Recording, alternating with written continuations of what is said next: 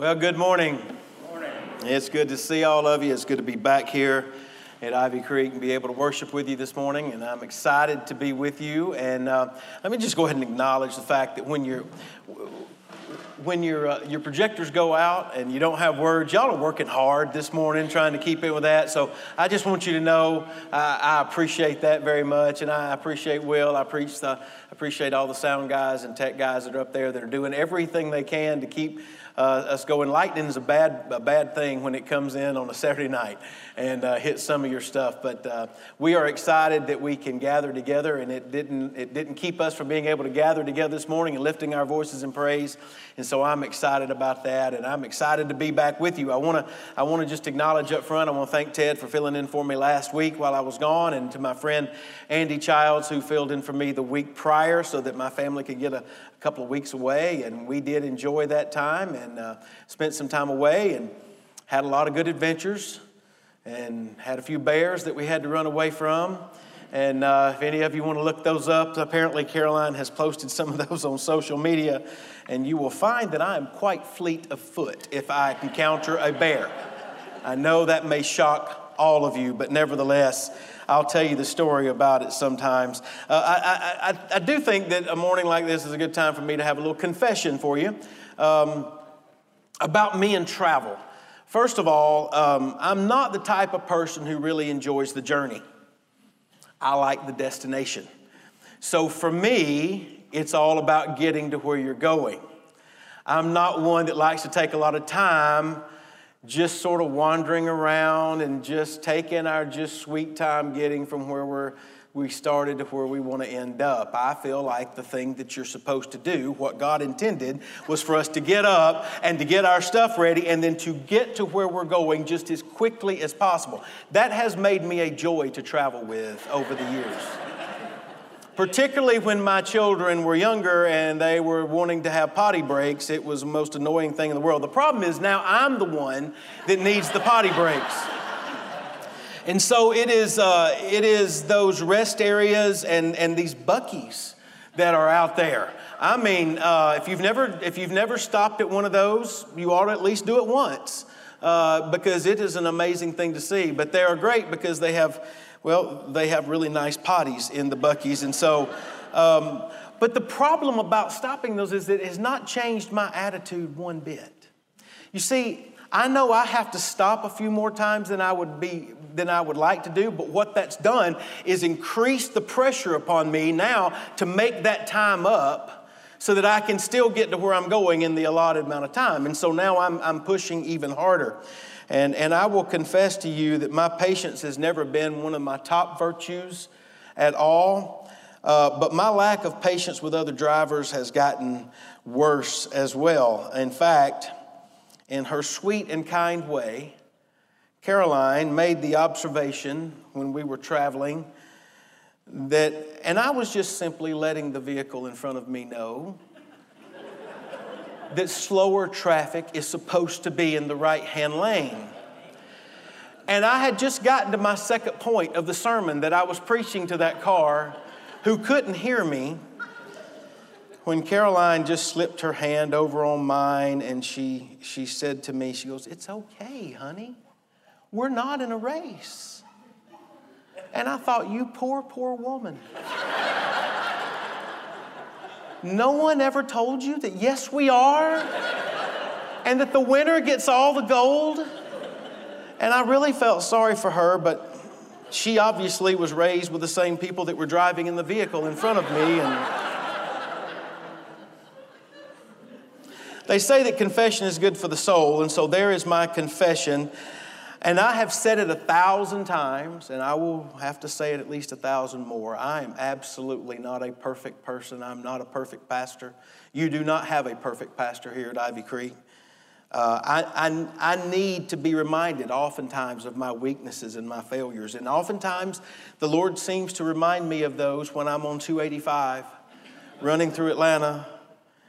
But it also happens when I study the Scriptures, because when I study the Scriptures, I'm reminded of just how far I fall short of the example that the Lord has set for me to follow.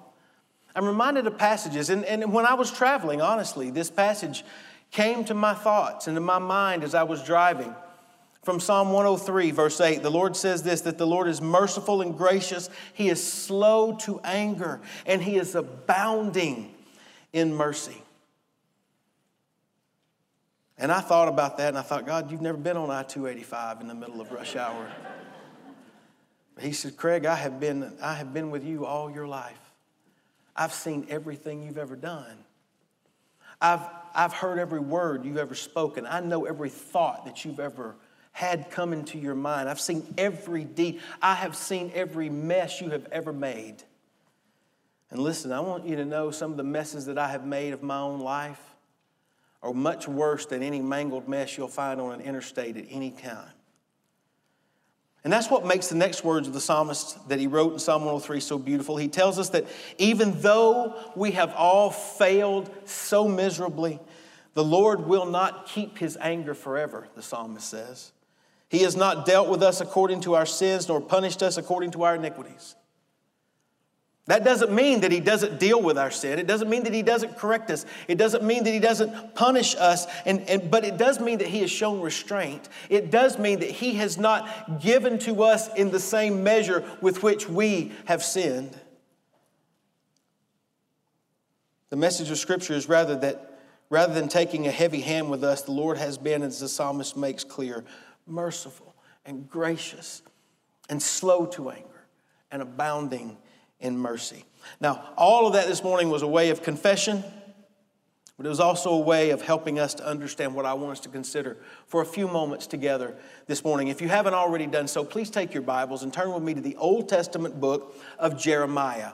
The Old Testament book of Jeremiah. It's about midway through the Scriptures, just to the right of Psalms, and if you keep traveling, you'll hit Isaiah, and then you'll go to Jeremiah. And this morning, what I want us to do is turn to chapter 33, and I want us to focus on a passage that typically we read around the Christmas season, but the words that we are going to look at this morning deserve to be contemplated year-round. The text that I want us to consider today comes from verses 14 through 16, and I want to read those for you this morning. Hear the word of God. The prophet Jeremiah writes this. He says, "Behold, the days are coming, says the Lord, that I will perform that good thing which I have promised to the house of Israel and to the house of Judah. In those days and at that time, I will cause to grow up a branch of righteousness, and he shall execute judgment and righteousness in the earth. And in those days, Judah will be saved, and Jerusalem will dwell safely. And this is the name by which she will be called, the Lord, our righteousness." Brothers and sisters, this is the word of God for the people of God. Let's pray together this morning. Lord, we thank you for this beautiful day that you've given us. We thank you, Lord, especially as we recognize that it comes on the heels of a night in which there were so many storms. And Father, just as I did earlier today and I did in this service, I look out across those who are here and have gathered with us this day, and I think of how indicative that is of so many lives. There are those that are going through the middle of some storms right now, tough things that they're facing. Sadness, surgeries, sickness, all kinds of things that they're going through. And then there are those that are really riding the mountaintops. All kinds of good, great things are happening in their lives. Father, I recognize that in a congregation this size that we will experience both the highs and the lows, and yet I recognize that you are the constant in all of that. You're the God of heaven. You're the maker of everything seen and unseen. You're our God. You're the one that's constant in our lives. You've been there through every turn of the road. You've been through every valley. You've been through every mountaintop. And I pray this morning that you would help us to draw our attention to you, to draw away from the circumstances, the things that would detract from us and maybe distract us from being able to focus on you. Help us to be able to push those things out of our minds so that we might focus clearly on what you have done for us and the grace and the mercy that you have shown to us. God, I pray that as a result of that you would draw our hearts to you in repentance and in faith. This is my prayer, and I pray it in the name of Jesus and for his sake. Amen. Now, some of you may be familiar with the prophet Jeremiah. He is often known as the weeping prophet, and the reason that he is known as the weeping prophet is because he tended to weep over the prophecies that were given to him regarding his kinsmen. Particularly, Jeremiah was a prophet to the nation of Judah, but he also had prophecies that he gave to the nation of Israel. And his message to his kinsmen was though they had once been a unified nation, though they had once been what we might even call a grand and majestic tree, well, because of their rebellion and because of their sin, that tree would be cut down. That was the gist of a lot of Jeremiah's prophetic words. And such prophecy caused Jeremiah to weep. Yet through his tears, a hope still glistened. A hope that can be heard even in the words that I read for you earlier from verses 14 through 16. And the image that Jeremiah paints for us, we can know that there can be special cheer and grace that's available to us even when our sin and even when our failures would threaten to make us weep as well. So this morning I'm going to do what I sometimes do. I don't do it all the time, but this morning I'm going to provide you my sermon in a sentence up front. And it's not going to appear on our screens this morning, obviously, because they're down, but you should have it there in your bulletin. And the sermon in a sentence, really the summary, if I were going to condense everything I want to say to you down to a sentence, it would be this. It's simply that in His grace and mercy, God redeems the broken who have made a mess of their lives by decorating them with a special beauty that comes only through Christ. That's really what I believe we find the prophet Jeremiah telling us here in this passage. And the question simply is, how does God do all of that? How does He go about accomplishing that goal? Well, the first thing there on your outline that you'll see is I want you to help you figure this out is just this. God adorns those who have failed with His purposes. God adorns those who have failed with His purpose. Now, failure is not really an enjoyable subject to think about, particularly when we think about our own failure. I recall the first time that I ever really failed, and what I mean by that, I mean really, really failed. Some of you have heard me tell the story before. I won't rehash all of it. But my first real heartbreaking failure occurred when I flunked my final exam in my first course of the U.S. Navy's nuclear power program. I didn't just flunk it. I bombed it. I made about as low of a grade as you can make.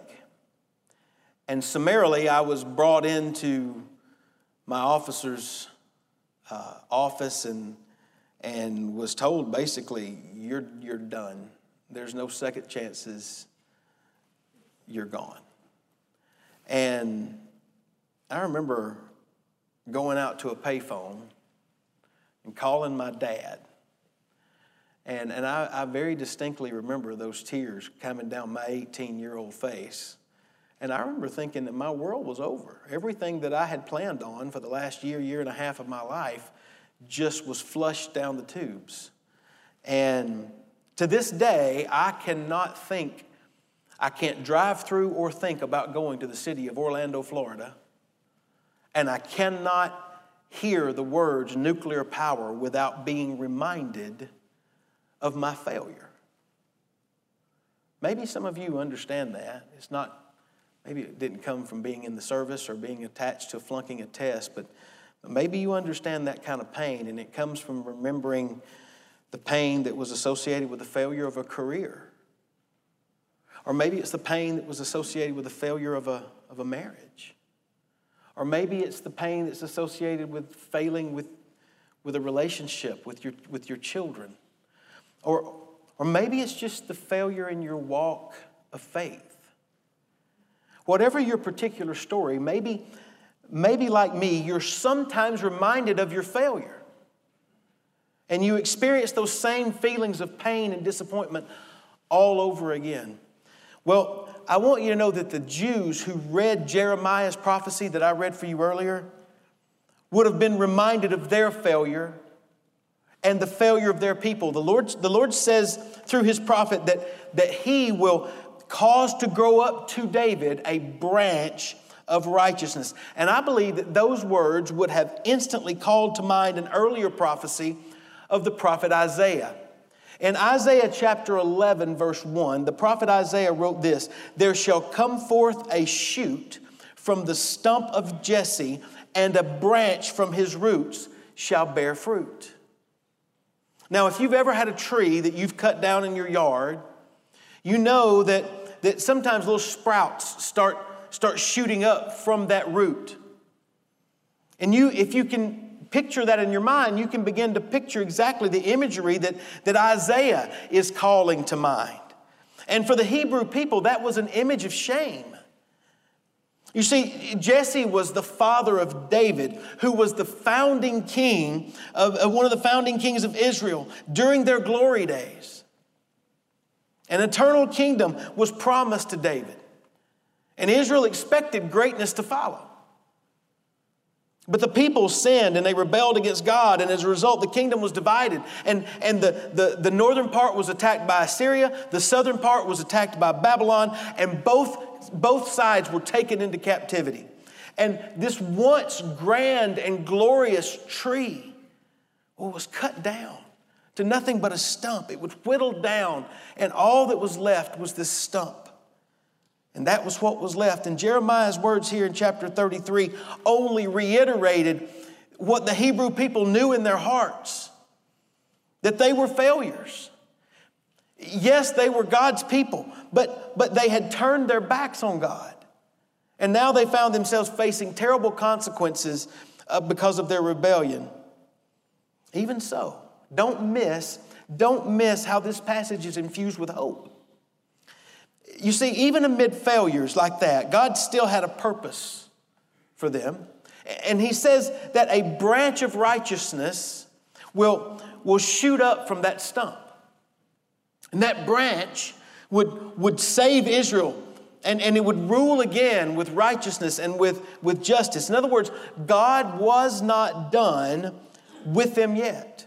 I remember when I was a kid, my dad used to wear this little pin. And I can't remember the series of all the letters on that pin, but basically every letter stood for a word in the sentence. And the sentence basically was this: "Please be patient with me. God is not finished with me yet." Listen, that is exactly what we find right here. God was not finished with Israel yet. It may seem surprising to you, but God uses miserable failures who have messed up bad in their life. God comes in and brings them up and lifts them up out of the mire and out of the muck in which to which they have fallen. And God picks them up and beautifies them. He adorns them with his purpose. That's always been his MO. In the New Testament, in 1 Corinthians chapter 1, the Apostle Paul describes it this way. He says, "But God has chosen the foolish things of the world to put to shame the wise. God has chosen the weak things of the world to put to shame the things which are mighty, and the base things of the world, and the things which are despised, God has chosen, and the things which are not." Why? Why has he chosen all them? "To bring to nothing the things that are, so that no flesh should glory in his presence." You see, for God to display who he really is, he uses the insignificant, he uses the base, he uses the despised things, he uses the things that have failed and messed up in order to do amazing things for heaven's purposes. And in a very real sense, we see that displayed for us in the Gospels and the calling of the disciples. Think about Jesus and the calling of the disciples. The men that he called to himself were not the most religious scholars of the day. They were not the erudite. They were not the privileged. They were not the guys that you and I likely would have called to come around us to be our disciples. And yet Jesus called these men, and he set the world on fire with their mission and their ministry as a result of the time that they spent with him. That ought to stir up hope within all of our hearts. Because you see, like those disciples and like Israel, maybe your life is littered with many stumps. In fact, some of you may see your life as just one huge stump made up of many failures. Know this, as long as the God of Israel lives, so do his purposes. And know this, God makes a habit of decorating and beautifying and adorning those who have failed with his purposes. That's the first way that we see that God in his grace and in his mercy actually redeems broken people who have made a mess out of their lives. The second way, the second point on your outline is this. We see that God does this. He covers the unfaithful with his unfailing love. He covers the unfaithful with his unfailing love. Notice what Jeremiah says that this righteous branch, this shoot that was going to come up from the stump will do, according to verse 15. He says that he shall execute judgment and righteousness in the earth. Now, immediately we recognize that this new ruler that Jeremiah is speaking about, we recognize that what he's going to do is that he's going to act justly and he's going to act righteously, as opposed to all of what those wicked kings that had followed David after David had died, as opposed to the way that they had ruled, this new ruler was going to rule in justice and in righteousness. And when that happened, then the nation of Israel was going to enjoy peace and safety again, like they had had once before. In fact, if you back up just a couple of verses to verse 12 and 13, listen to what Jeremiah says there. He says, "Thus says the Lord of hosts, in this place which is desolate, without man and without beast, and in all its cities, there shall again be a dwelling place of shepherds, causing their flocks to lie down.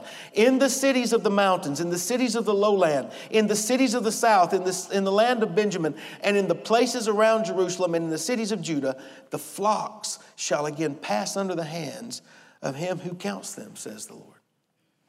What these verses tell us is that there would be a return to prosperity and to peace and to safety in this land that had become so desolate because of Israel's sins and because of their rebellion against God. But none of that would come as a result of anything that they did. It would not, their prosperity and their peace would not come back because they had earned it in some way. No, it would come because the Lord, Israel's God, would cause all of that to happen for them.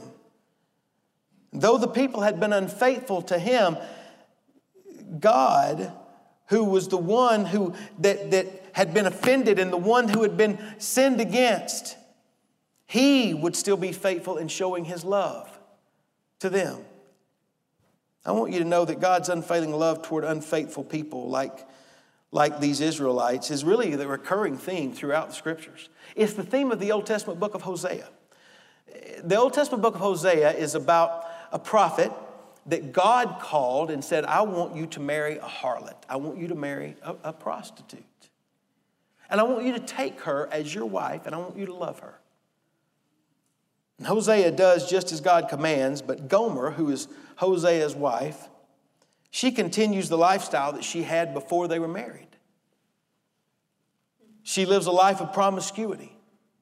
And even though she bears Hosea children, she actually abandons her family and she continues to live the life of a harlot. And eventually Gomer's lifestyle ended up with her being a slave, being auctioned off on the public square. And as she stands there naked and humiliated, Hosea comes and buys her back for himself. She was his wife, and yet he paid the price to redeem her. And he takes her home and he cleans her and he dresses her and he restores her and he loves her. Now, we may immediately try to understand this story from Hosea's perspective. And we may try to imagine ourselves in his shoes and we may begin asking, what kind of man does that? I mean, who would go back and take somebody who had walked all over him and completely just disregarded his love and treated him with such disdain? Who would love somebody like that? But listen, if we approach it from that perspective, if we try to identify with Hosea and figure out how he could love like that, we're missing the point, because before we're actually identifying with the wrong character. You see, what the Scriptures reveal to us and what we know about ourselves is that when it comes to our relationship with God, we are much more like that adulterous wife named Gomer than we are with the steadfast, loving husband named Hosea. And here's the reality of the fact. At no point in my life has God ever abandoned me. At no point has God not ever been faithful to me. and to his promises that he has made to me. Yet I confess that I shudder to think of all the times that I have turned my back on him and given my affections and my attention to other things. All the times that I have taken his love and my salvation for granted. I want you to know that was Gomer's problem. And it wasn't just Gomer's problem, it was Israel's problem. And it wasn't just Israel's problem, it's your problem and it's my problem. We are unfaithful people. And as the old hymn says that we just sang earlier, prone to wander, Lord, I feel it. Prone to leave the God that I love. But here's the beautiful hope of this passage. You see, though Israel had been unfaithful and though she had played the harlot, God promised to send this branch of righteousness whose kingdom would restore her safety and peace and prosperity. God, the one who is always faithful, would do this for her. And I want you to know that's good news for you and for me as well. You see, the message of Jeremiah is that even though we are deserving and may be experiencing the punishment of God for our sin, God still loves us. And his love is unfailing, even though we have been unfaithful. Listen, in his grace and mercy, God redeems the broken who have made a mess of their lives by decorating them with a special beauty that only comes through Christ. And he does this by adorning those who have failed with his purpose. And he does it by covering the unfaithful with his unfailing love. But then also notice with me that we see, according to this passage, the third point that I want you to note on your outline is that he dresses the shameful with his righteousness.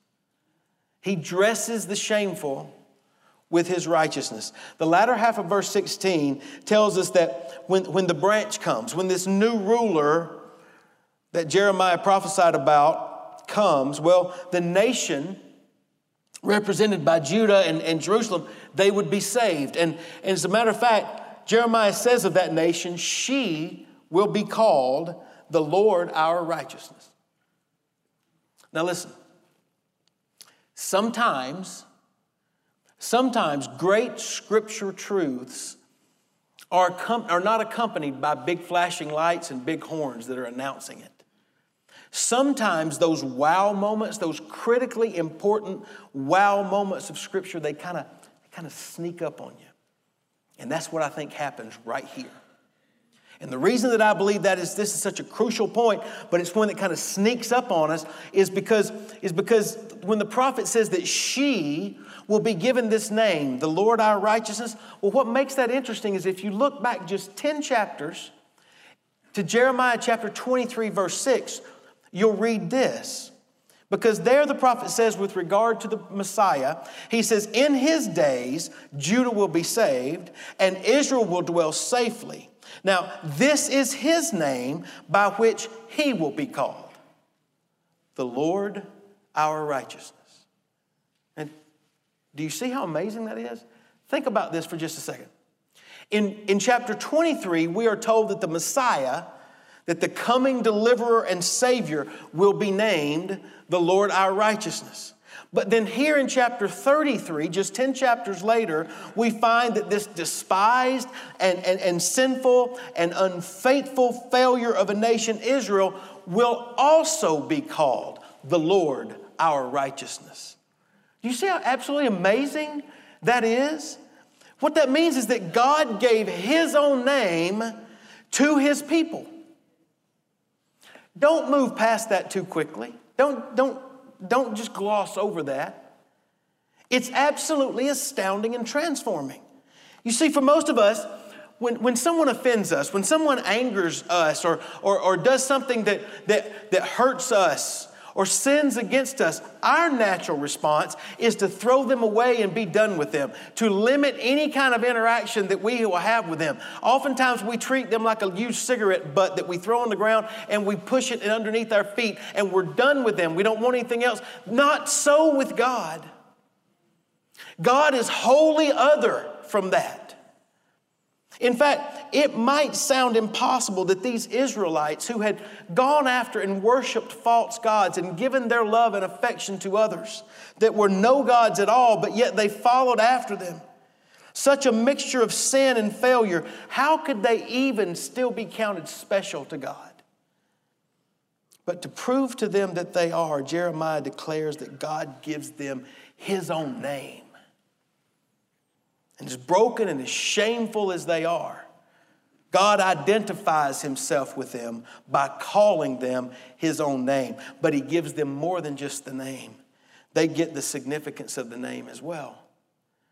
The branch that is to come, the Messiah, is called the Lord our righteousness. And that name itself tells us that God will provide the righteousness that sinful people could never provide for themselves. He will cover them. He will dress them so that they will shine with the righteousness that belongs to him. What an amazing, wonderful, astounding thought that is. And of course, we know that this righteous branch from the stump of David and this ruler who would come from the line of David and this one who would execute judgment and righteousness is none other than Jesus Christ. The New Testament goes on to reveal to us that God would provide his righteousness through his own son, Jesus Christ. As Paul tells us, he who knew no sin would become sin for us that we might become the righteousness of God in him. In other words, Christ would cover us with his body and with his blood so that our sins might be washed away and atoned for, and so that we would shine with the righteousness that belongs to him. So what we've come to understand from Jeremiah's prophecy today is simply that God adorns those who have failed with his purpose. He covers the unfaithful with his unfailing love, and he dresses the shameful with his righteousness. And he does all of that by way of showing us his grace and mercy, because he redeems those who, just like us, have failed and made a mess of their lives by decorating us with a special beauty that only comes through Christ. The question is, why is that so important? Why is that such an important thought for us to consider? Well, the obvious reason is that it applies to every single one of us. There's none of us that this message does not apply to. All of us have failed and made a mess of our lives. Now, for some of us, it's a lot easier to acknowledge and to admit, because the train wreck of our life, all of those train cars are scattered across the landscape, and everybody in the world can see just how big a mess we've made of our lives. For some of us, there's nothing that we can hide. But there are a lot of us in this room, we've made a lifetime out of hiding our crazy from anybody else to see. We've kept it stuffed down and covered over. And from the outside looking in, it might look like, hey, you know, they've got everything all together. When he drives down the road, I bet he doesn't get mad at anybody who cuts him off and gets in the left-hand lane. But the fact of the matter is, all of us have these things that gnaw at us. And the truth of the matter is, we all know that if people could really see on the inside, if they knew what we were thinking, if they knew what our inner feelings were, we would be ashamed for all of that to come out in the open. Here's what I want you to know. None of that is hidden from God. God sees every last bit of it. The Bible tells us he knows our thoughts before we think them. He knows the words that come from our lips before we ever speak them. He knows everything we have ever done. He knows every mess that we have ever made. You might be able to hide it from the person sitting next to you, but you will never hide anything from God. And that is why a little passage like this tucked away in an Old Testament prophecy is so important. It was important not just to the ancient Israelites, it's important to you and to me, because it offers us hope.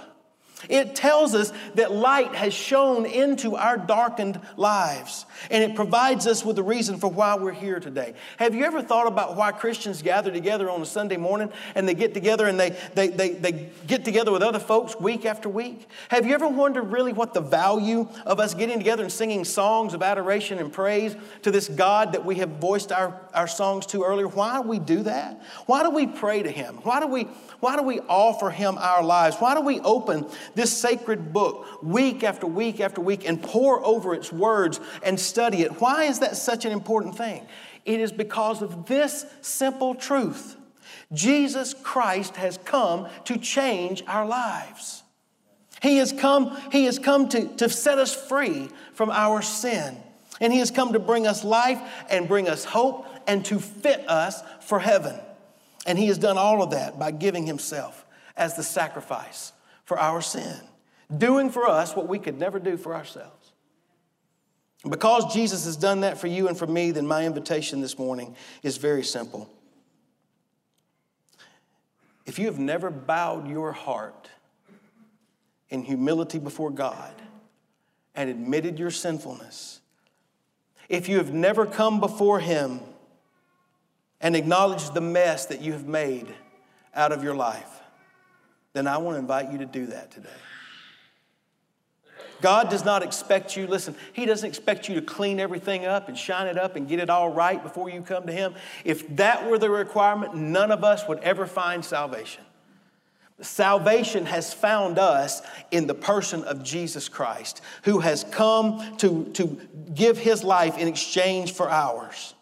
And what is required is humble repentance and faith. My invitation this morning is for you to drop the facade of having everything put together and simply come to Jesus. Trust in Him. Acknowledge that He and He alone can save you, and place your faith completely in Him. Now listen, if you've done that, then the second part of my invitation is equally simple.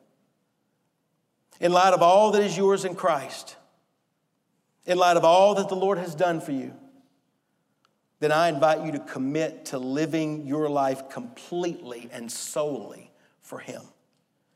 Don't just let Sundays be the day that you lift your voice in praise of your Master and your Creator and your Savior. In fact, as the words of the Scripture say, let every word of your mouth, let every meditation of your heart be found acceptable in His sight, all the time, every day.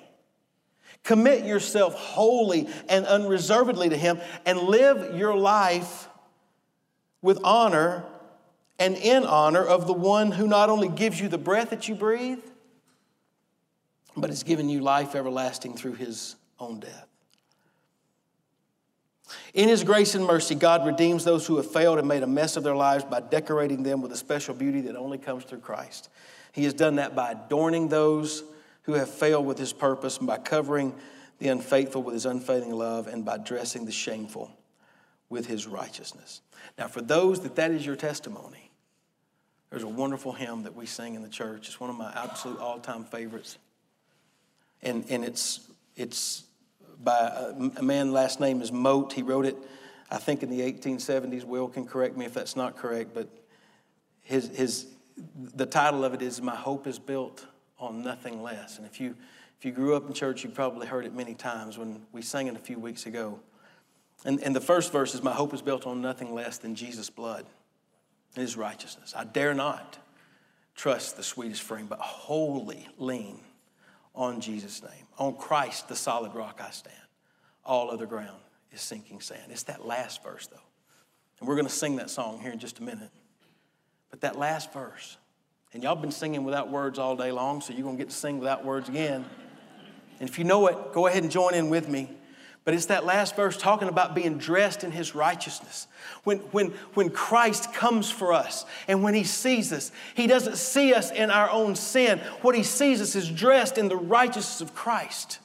And that is our only hope. All of the ground is sinking sand. And so that last verse, when He shall come with trumpet sound, oh, may I then in Him be found, dressed in His righteousness alone, faultless to stand before the throne.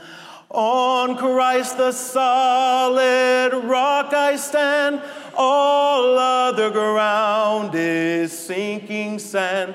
All other ground is sinking sand.